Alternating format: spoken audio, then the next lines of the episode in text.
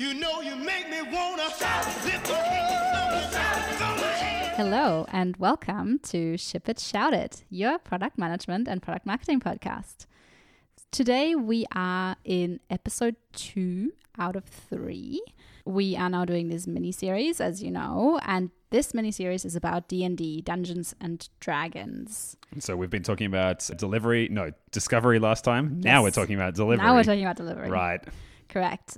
For the delivery, we're talking about tone and style of the product. So basically, how is the product presented? Right. A quick recap from last episode. We talked about, as Daniel said, discovery. That was mostly about the target audience, so your user and buyer personas.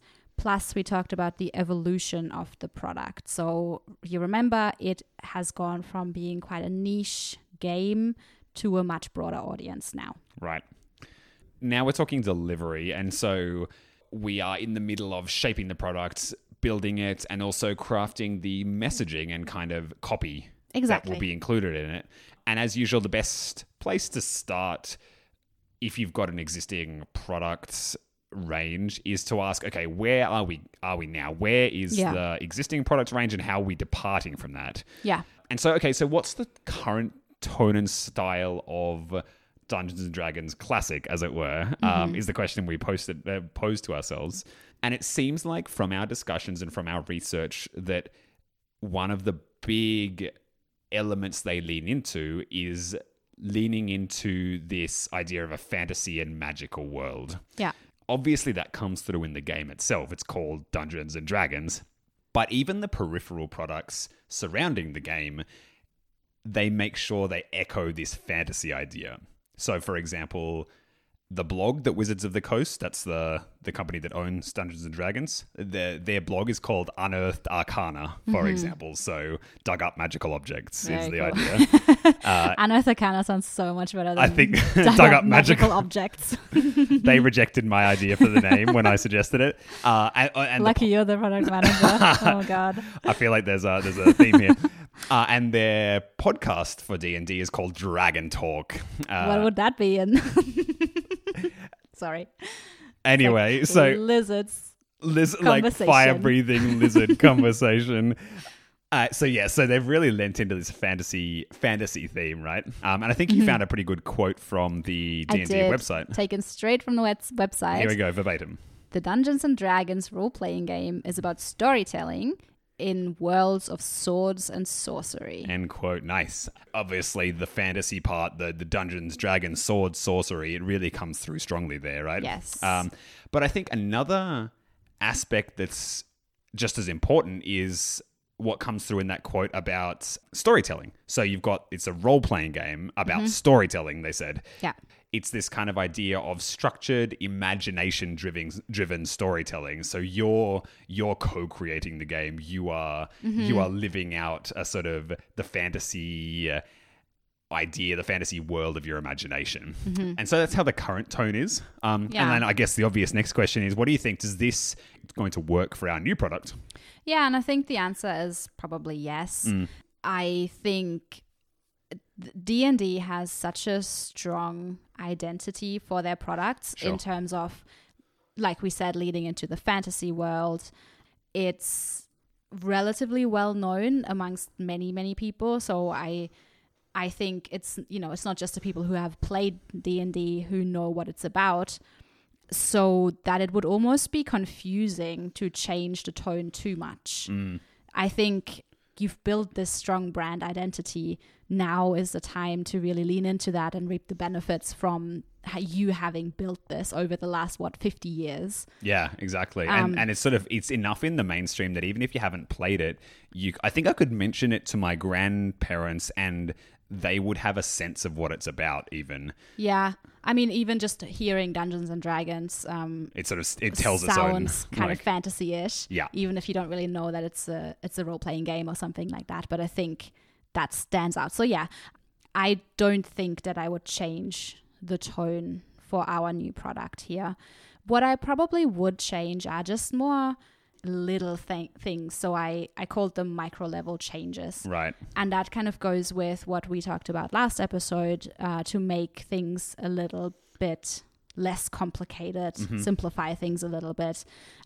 Maybe try to relate to ideas that more people are familiar with. So some examples that I've had are reducing the different races you can be. In D&D, there are some like fairly niche races that you probably haven't come across, like a tiefling or a tabaxi and those kinds of things. Like, you know, I'm not talking about your elves or anything like that here. I think that's still part of the tone and the style. Like, you're still in the fantasy realm, mm-hmm. but you don't need those like less common races, I guess. You've got your vanilla fantasy, which is basically what I map to kind of Lord of the Rings, yes. which is so mm-hmm. everyone's heard of elves and dwarves and like hobbits, or what D&D has to call it, halflings, because copyright deals. But, and so that's kind of expected fantasy almost. Yeah, exactly. And those are the races that people are like, yeah, of course, those are the fantasy races. But if I say tiefling, they're like, oh, what? And even if you explain, you're like a half human, half devil, and it's like, okay, you're already outside the realm of like expected fantasy somehow. Exactly. Yeah. Then a few other of the micro level changes is again in the line of simplifying things. We talked about this last episode: fewer dice, simplified character sheets, all that kind of stuff. Very similar again to what Wizards have done with the D&D for Kids version. Sure. And I mean, it's kind of interesting because last time we talked about it from the mechanics perspective of like, mm-hmm. okay, so use fewer dice, as you said, have fewer races and so on, but it needs to then be echoed in the tone and style. Yeah. And so you should also not only should they not be playable races, these other crazy ones, you mm-hmm. shouldn't also have them interact with the party really. Like, ideally it should be, the game should feel understandable in its entirety. Its whole, exactly. Mm-hmm. And also, I think your analogy of the D&D for Kids is a good one, because it's not just that they simplify the mechanics, it's also in talking about, for example, the races and the classes. Mm-hmm. The D&D Classic goes into the quite heavy detail of like, okay, so you have a 17 armor class and you will... Mm-hmm. Your fireball will do 4d6 damage plus blah, blah, blah, blah. Mm-hmm. And so it's very, very detailed, very numbersy, whereas the D&D for Kids stays at a very high level. It's like you harness the powers of magic and can shoot fire from your hands. Mm-hmm. And so they stay at a very conceptual storytelling level with the tone as well. And so the mechanics and the tone work together like that. And I think that will be what we'd want. Exactly. I think you're exactly right. Those are kind of like two sides of one coin. Yeah. So, yeah. And so I think thinking through the key message that should come from this, it's really about, this is something you will not have any trouble with. Like, mm-hmm. this is very easy. You can just play this, basically being like, yep, do you have an imagination? Yes. Can you roll a die? Yes. Well, perfect. That's all you need. Yeah. I think that's pretty much right. It's sort of interesting meta-analysis here, like as a product marketer, is this where you'd start from? Is that idea of like shaping the core message the starting point, or do you think that's kind of emergent behavior from constructing your thinking around the whole product? I think it's probably a back and forth kind of thing. Right. Like I don't think you necessarily would start with one thing locked in. Okay. And then you build the other thing. I think it's more like a shift and change and adapt, and you want to clearly start with some idea, sure. which we did. Our idea was, D&D for seniors, which we now have called D&D Tales. Oh, we have not. Maybe spoilers. This is a reveal. Spoilers are 30 Goodness. Seconds away. Hang on, put a pin in that one. Daniel's face. Anyway, we started with this general idea, and then we've wanted to build the message around it, build the product around it. Basically, we've gone through this, doing this ourselves as well. It was kind of a back and forth. So I think that's more it, unless you have very clear, strict instructions along something. Sure. I just thought your summary of like the key message being, you can get into this easily, is you've distilled really nicely, I mm-hmm. guess, what all of the different copy, all of the different tone and style should come back to this core message of easy to access, easy to get into. Yeah. So Which I think, to be fair, was in the Our D&D for Seniors hidden behind that. Sure, but like verbalizing anyway, it, yeah. I think. I mean, I feel like this is a good product marketing technique of really making explicit, okay, however we're messaging this, it should all feed into this core idea. So that's really nice. Yeah. Okay, now that you've laid some... I'm sorry. That's right. No, it was a teaser. Yeah, of course. No spoiler, it was a teaser. So... Do you know what? We wanted to talk about... Like, how do we talk about how do we name this new product? Because, yeah. I mean, listeners, you've heard us talking about it as D&D for Seniors as this kind of convenient shorthand. Yeah. But obviously... Well, yeah, as our conversation went on and we kept calling it D&D for Seniors, every single time we were kind of like, we would not call it that. No. We just call it that like for convenience. Yes, but it's condescending, and I think it was affecting how we thought of it too much too. At some point, I realized we had completely pigeonholed it as just being for our grandparents. Exactly. Whereas I think that's not necessarily true. And again, coming back to that key message, I guess the thing is that it's meant to be a D&D that is easy to get into. It's that not doesn't D&D have to be for old people, for the older generation. No. Exactly. So we've kind of been brainstorming some names. Well, so and just to draw out the point a little, like to emphasize your point just now, we wanted to focus on the use case rather than on the demographic. This is a more accessible, easier to get into D&D. Exactly. That'll make it quicker and easier to get to the fun, get to the storytelling. It's not dumbed down. It's not for old people. It's not anything like this. It's quicker to have the fun of telling a story. And so that's what kind of shaped our thinking about the names. Exactly. So we went from anything like starting off, of course, with D&D for Seniors. We went to something like D&D Light. But that also felt a little condescending, or like kind of it felt like there's something missing D&D somehow. Yeah, exactly. We went on to D&D story mode, which I quite liked. Yeah, I mean this seemed kind of cool. I sort of went back to something like D&D of the Third Age, but I think it's got still the same problem of being. It sounds a bit nicer than Seniors. Sure. But it's still Seniors, though, right? It's still focusing on our demographic much more so than the use case. Exactly. And so, D&D Tales was a nice one, I think, because it refers back to the fantasy realm a little bit. It gets to the point of it being more about the story than the mechanics. So... that's the best one we have for now. And I mean, I think this is the sort of thing that you could spend a while brainstorming, and it's a pretty important thing. Naming is super important. Yeah, for sure. So I that's why I'm saying like this is the best we have for now. Exactly. If you have any ideas, wait for the third episode. Well, if you have any ideas, we'd love to hear them. Send us an email. Send us a comment on the blog, because I think crowdsourcing this is also a pretty useful technique. Yeah, for sure. And I guess just a really quick one to go with that as well. So we've been also calling the children's version D&D for Kids, which is actually not at all what it's called. No. So I think Wizards have also had probably the same idea as us. They didn't want to just call it D&D for Kids, but they actually called it Young Adventurer's Guide. Yeah, and so they emphasize the demographic aspect of it, which I think is okay in this case, because that product really is for kids. Like it's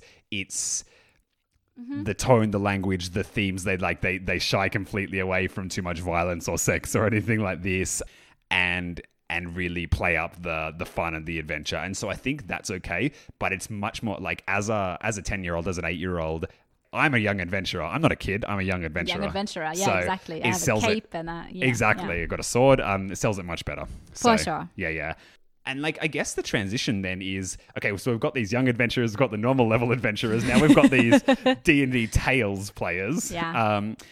So these D&D Tales players, be they retirees or be they just people who don't want to read 600 pages of rule books, do you think this user group is going to be welcomed into the existing community? Or more broadly, how does this new user group fit in with the existing user groups? Like, what's the crossover? How much do we want to encourage crossover versus kind of keep them separate? Any thoughts?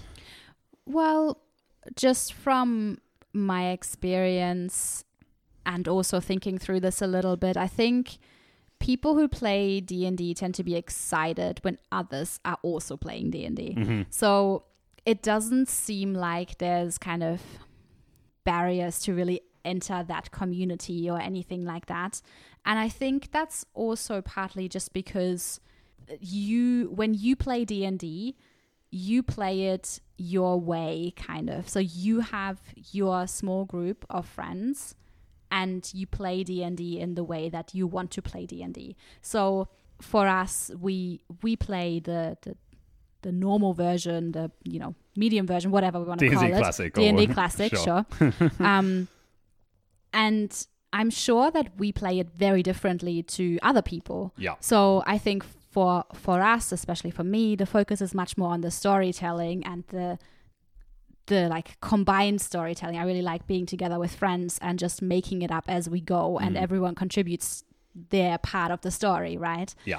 I'm sure there are other people who really like to focus on the fighting and the rules and all that. And I think then there are other people who really like to get into the character role-playing quite a lot. So, for example, I'm not someone who ever speaks in their character's voice. I find that very strange.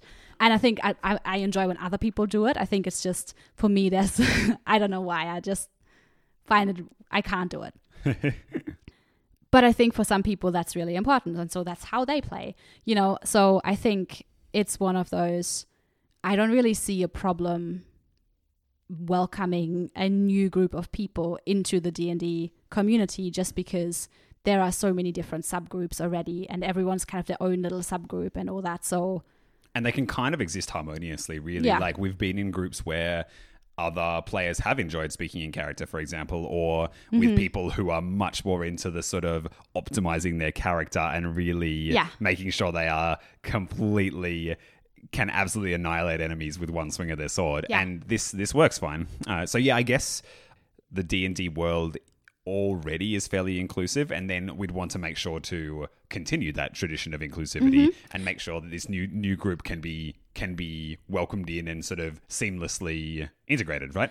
Yeah, and I think that's also where the product comes back in, and where we'd want to, in terms of the messaging, really highlight that D&D Tales is something that, you know, can be plugged into D&D Classic as well. And that it is a standalone experience, sure, but you can also put it together with D&D Classic, for example, to play together or something like that. Yeah, so I guess it's very... We want the whole universe to be a modular experience where you can come and go between these different parts. It's not you don't have to pick your faction and then you're stuck with it forever. Yeah. Once again, if we had a whole lot more time and a whole lot more resources, this is where obviously as a product manager and a product marketer, we'd do some user research and go speak to people from the existing user groups, the loyal D&D fans who currently exist, and also the new user group, the ones who want much more of the storytelling experience and understand. So how important is it to you that you could transition in and out of this new product? How much do you imagine you would want to enter the wider D&D community versus just stay within your team or your party and so on? So obviously a whole lot of user research would need to inform this, but I think what we've just done today, this kind of armchair theorizing, is the important first step. Like, we now have a theory to go and test with the user research if we were to go and do the user research. Yes, exactly. Once again, that's been our little take on this part of D&D Tales product development. So this has been the kind of delivery stage. So we now have, or we would have, a product that's been developed, has the nice messaging around it, has the copy, has the tone and the style. And then up next, I guess we're ready to launch this thing, right? Yeah, well, that's mostly us to launch party. Yeah, so that's the next episode. So what are we talking about then? So next episode is all about demos, product demos. How would we demo D&D for seniors? Well, D&D Tales. D&D Tales, exactly. Definitely would not say D&D Seniors. No, we're going to have to train you a bit more before we send you out. Yeah, I've said it too many times now. Yeah, so we'll hear about demoing the product, but we'll also talk about how it will fit into the sales funnel. Interesting. Yeah. So good bit of... bring it back to the business goals and exactly. how we make enough money to keep our team in existence. And keep producing new D&D products. Yeah, exactly. That's right. Cool. Yeah, that brings us to the end. So as always, you will find interesting links in our blog post on the website. That's it from us. We'll see you, hear you again next week for launch and demos. That's right. Talk to you then. All right. Bye. Bye.